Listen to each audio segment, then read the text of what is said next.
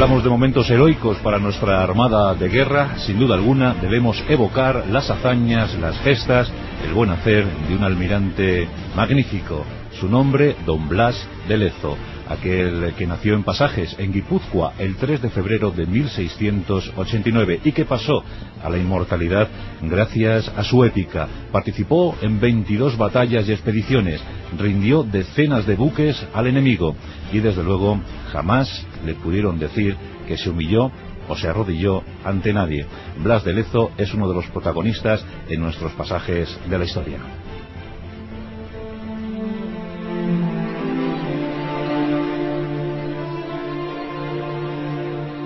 En demasiadas ocasiones hemos debido asumir numerosas derrotas en el mar. Acosados por muchas eh, naciones, nuestros buques de guerra no siempre salieron victoriosos. Y recordando Trafalgar, ese momento en el que se puso fin a la hegemonía española en el Atlántico, testigo que recogieron los británicos, pues ¿por qué no hablar de Cartagena de Indias? De aquella victoria que permitió el trasiego de nuestras eh, rutas marítimas, de nuestros buques por esas rutas marítimas durante 60 años más. Eran tiempos eh, muy difíciles. En ese siglo XVIII, España estaba sumida en múltiples conflictos bélicos. La firma poco honrosa del Tratado de Utrecht de 1713 nos había privado de las posesiones continentales europeas. Mas aún quedaban, aún restaban las americanas. Y algunas plazas se convertían en bastiones neurálgicos para la defensa de ese comercio con las Indias. Cartagena de Indias era sin duda alguna la ciudad principal en el continente americano para los intereses españoles. Una ciudad bellísima, espléndidamente fortificada y que iba a dar buena muestra de su valentía, de su heroísmo en esta guerra que pasó a la historia como la guerra de la oreja de Jenkins. Un conflicto extraño, olvidado, soterrado por los cronistas y luego explicaremos por qué. Pero volvamos a la historia de nuestro personaje principal. Como decimos, el 3 de febrero de 1689, Blas de Lezo veía la luz en este mundo en pasajes en Guipúzcoa. Y muy pronto sintió la llamada del mar. Los vascos han sido grandes marinos, magníficos marineros, que han dado momentos vibrantes, momentos cumbre a la historia de España. Y en 1701 Blas de Lezo se embarcó, se enroló como guardia marina en la flota dirigida, la flota francesa dirigida por el conde de Toulouse. Al poco estallaba con total virulencia la guerra de sucesión española. Españoles y franceses se iban a enfrentar a ingleses y holandeses por quién debía asumir el linaje dinástico, quién debía asumir el trono en España. Y en 1704, Blas de Lezo, muy joven, tuvo, recibió su bautismo de fuego. Nos encontramos en Vélez, Málaga.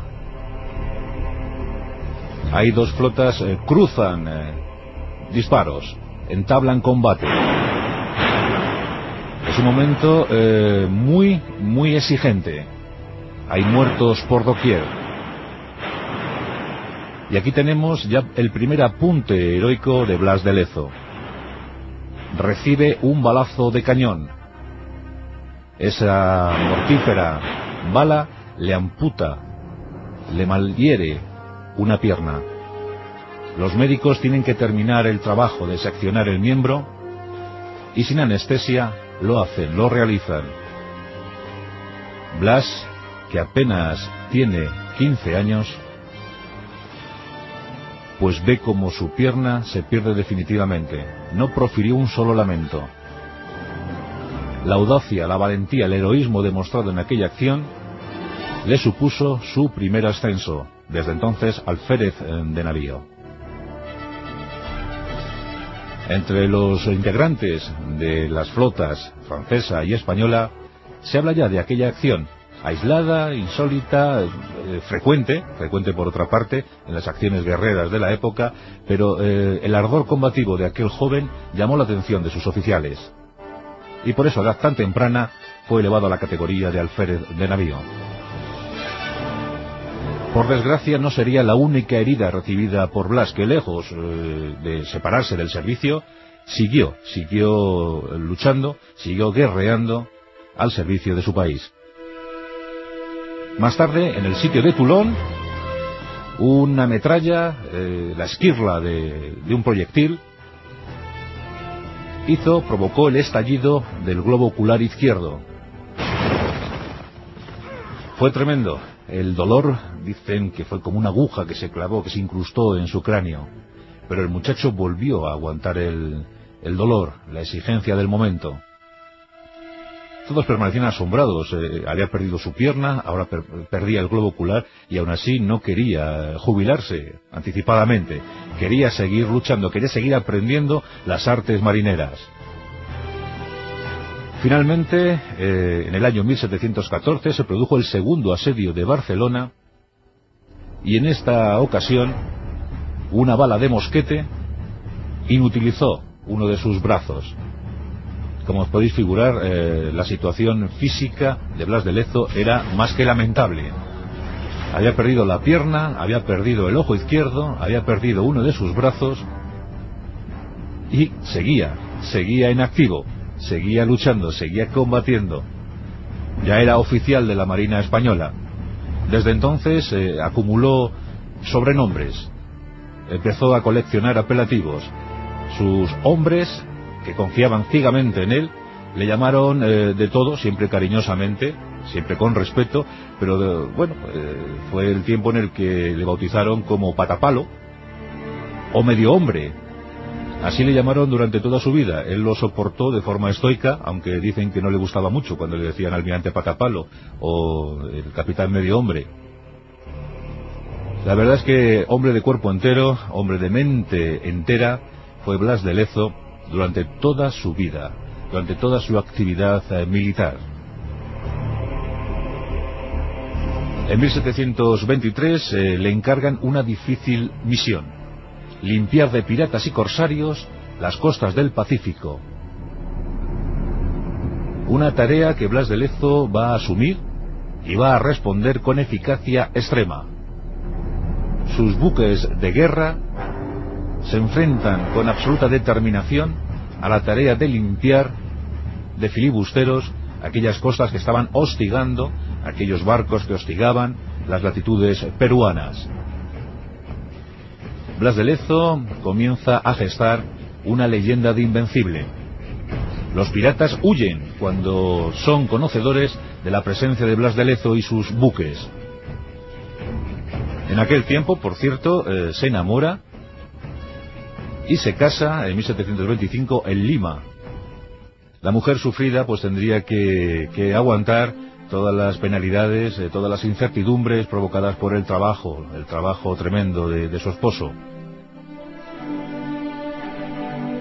Pero aún así eh, tuvo tiempo, eh, don Blas, para ciertos eh, placeres, para, para, gozar de ciertas inquietudes. La verdad es que era un hombre de buena presencia, de excelente presencia, a pesar de las mellas que iban pues acunándose en su faz, en su cuerpo, en sus miembros, pero lo soportaba, soportaba con, tranquilidad pasmosa tanta herida, tanta rasgadura de sable, tanta esquirla de metralla, tanta bala.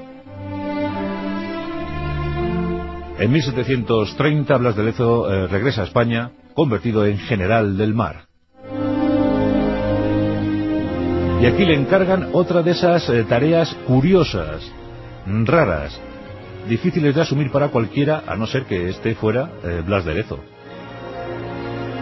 Le encargan nada más y nada menos que dirija seis buques de guerra hacia Génova, Allí, en uno de sus bancos, se encontraban depositados dos millones de pesos, que eso era una auténtica fortuna para la época, y eran eh, dos millones de pesos pertenecientes a la corona española, pero que habían quedado confiscados por diversos avatares en la República Genovesa. Blas de Lezo tiene que ir a Génova para recuperar esos dos millones. Y se planta con sus seis navíos de guerra ante la ciudad genovesa. Blas, eh, poco diplomático, contundente en el trato, siempre en rotundo, increpa a los genoveses, les amenaza y les combina a devolver los dos millones de pesos so pena de ser cañoneados desde el mar. Los genoveses, eh, más diplomáticos que Don Blas, acceden a entregar esa fortuna, los dos millones son depositados en los buques españoles, y por si fuera poco, Don Blas exige que se rinda homenaje, que se rinda honor a la bandera española desde la ciudad. Y los genoveses vuelven a acceder. Uno de esos episodios que, luego se olvidan, pero que son eh, muy determinantes a la hora de explicar una biografía tan interesante como la de don Blas de Lezo. Así que con los dos millones de pesos, Blas de Lezo regresa a España. Dos años más tarde, en 1732, se prepara una expedición punitiva para reconquistar la perdida ciudad de Orán. Costa norteafricana. Los piratas berberiscos de Bai se encuentran acantonados en Orán. La flotilla dirigida por Blas de Lezo consigue dar golpes certeros que aseguren retomar la plaza, la perdida plaza de Orán. Bai escapa con su nave capitana hacia un refugio seguro, un puerto natural protegido por diversos castilletes artillados hasta la copa. Blas de Lezo quiere eh, hundir la nave capitana de Bai Sus seis barcos se preparan para entrar en ese puerto, en esa trampa, en esa ratonera. Los piratas enfilan sus cañones hacia la flota española. Pero Blas de Lezo, ignorando el peligro, ordena incursionar en ese puerto. A sangre y fuego, los buques españoles entran en esa protección natural, hunden la nave capitana de los piratas berberiscos y dejan la zona absolutamente desolada. Los castilletes derruidos. En ese momento los artilleros españoles se cubren de gloria porque consiguen, con certeros disparos, derribar las defensas enemigas. Es un gran éxito que recorre todo el país. Blas de Lezo ya tiene aureola de invencible, de enorme lobo de mar. No teme al peligro, no teme a la batalla, no teme al enemigo por fuerte que éste sea. En 1737 es nombrado comandante general de Cartagena de Indias. Deberá dirigir las defensas de la ciudad ante cualquier amenaza externa. Y esta se iba a producir en 1739, cuando estalló eso que os habíamos comentado, la guerra de la oreja de Jenkins. ¿Por qué se llama así esta guerra? Es muy sencillo. En las costas de Florida operaba un pirata, un corsario llamado Robert Jenkins, que fue interceptado por un guardacostas capitaneado por el oficial Juan de León. Juan de León permitió seguir con vida al pirata, pero eso sí, le amputó una oreja. Y tras amputar la oreja, le dijo, regresa a tu país y dile a tu rey que como ose acercarse a estas latitudes, haré lo mismo con él. Esto fue considerado una afrenta en el Parlamento británico y después de saber esa historia, los eh, ingleses declararon la guerra a España. Una oreja, la, la sección de una oreja provocó una guerra. En realidad, el trasfondo del asunto era otro bien distinto. Inglaterra deseaba asumir el control de los mares, de los mares atlánticos, y necesitaba una excusa oficial para eh, lanzarse a la guerra, arrebatando a España sus mejores posesiones americanas. Y a tal fin se preparó una magnífica flota, la más grande jamás vista desde los tiempos de la Invencible, aquella que Felipe II lanzó de forma tan fatídica contra las costas británicas en el verano de 1588. Los ingleses abastecieron, pertrecharon una flota de 186 navíos entre buques de guerra y de transporte.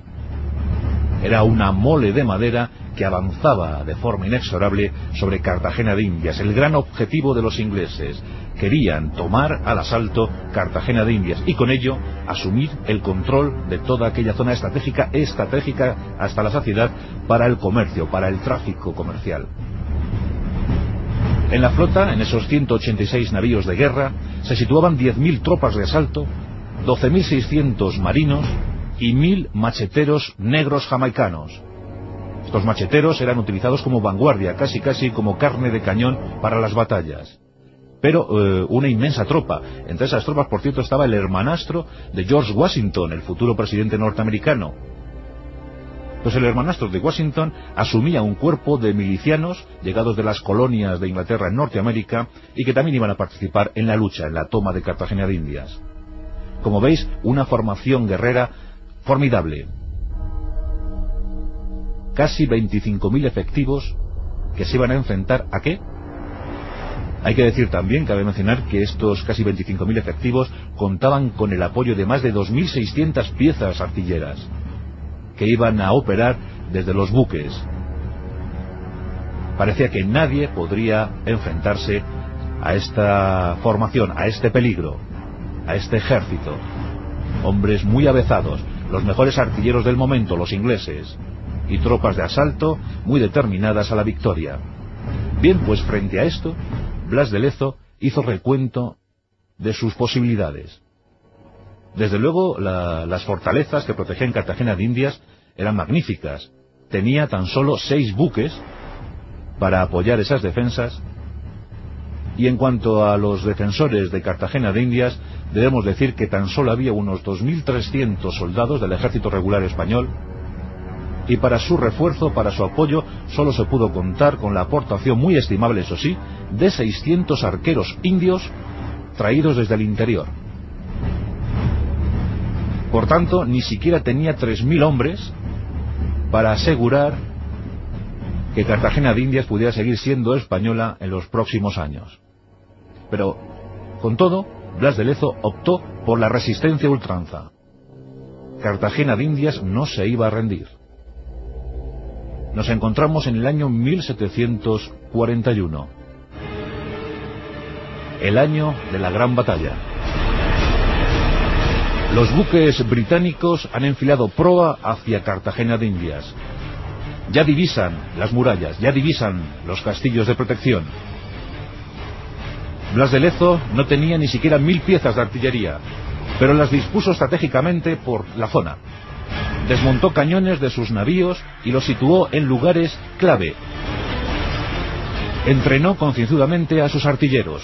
Sabía que contaba con muy poco, con escasos recursos, pero aún así pretendía aguantar la situación. Finalmente el almirante, el almirante Vernon, era el, jefe de la escuadra británica, ordenó las maniobras oportunas para que los eh, barcos ingleses situaran sus flancos frente a las defensas de Cartagena. A su orden se inició el cañoneo.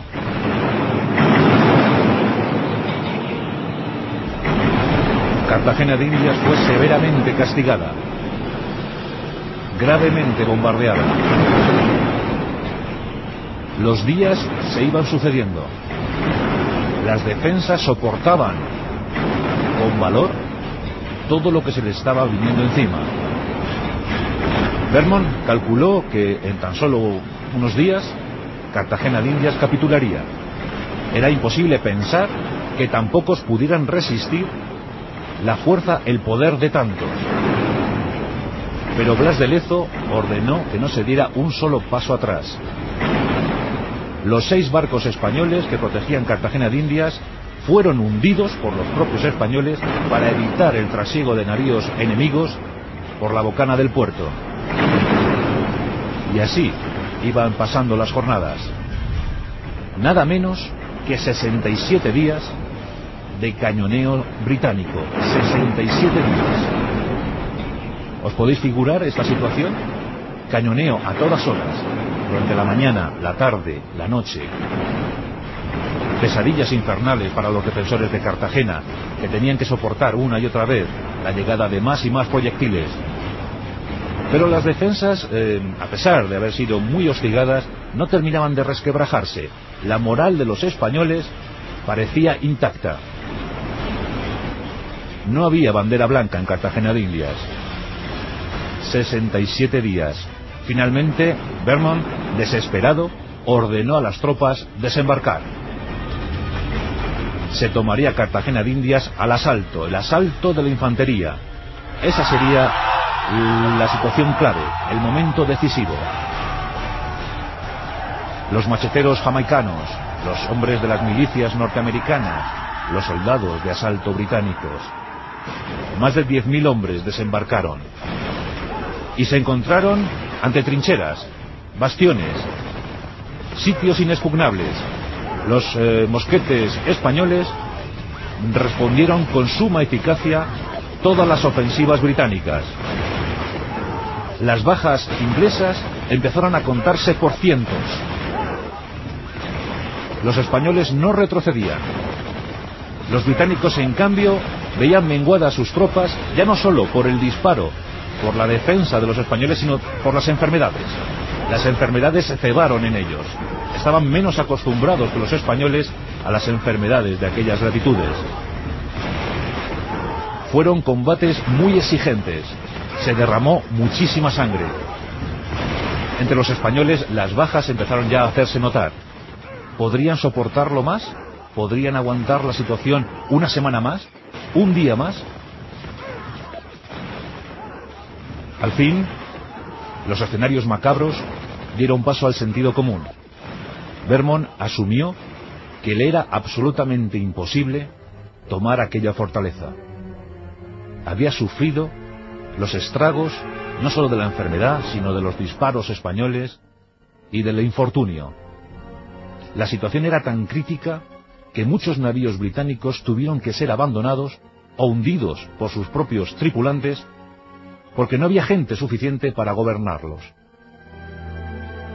Fue un auténtico horror para los ingleses.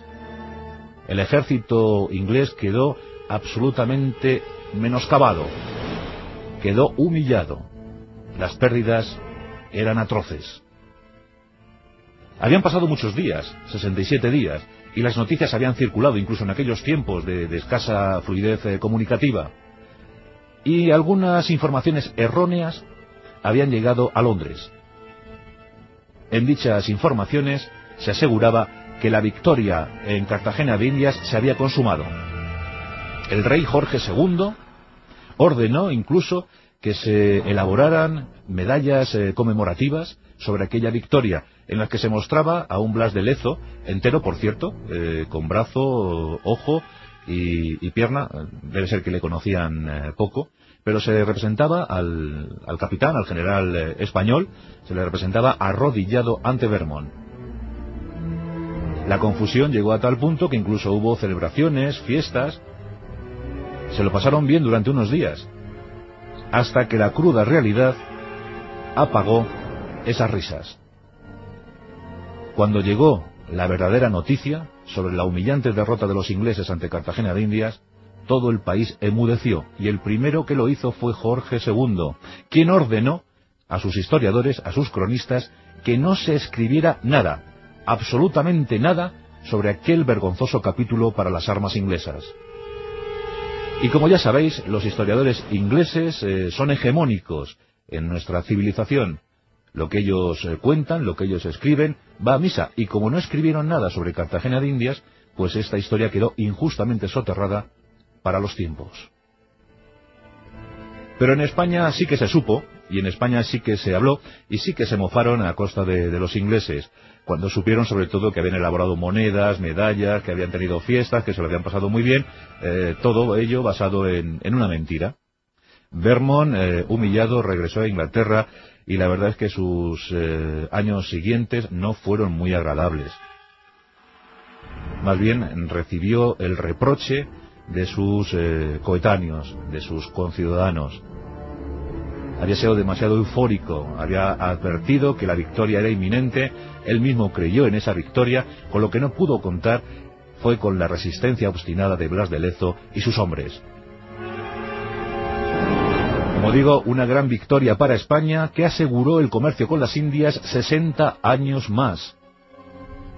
60 años en los que el imperio español pudo seguir enarbolando una bandera en una inmensidad de millones de kilómetros cuadrados. Como sabemos, eh, todo, la tragedia comenzó a prepararse tras la batalla de Trafalgar, en la que la flota franco-española sucumbió ante pues, la eficacia extrema, ante la lucidez mental de Horacio Nelson.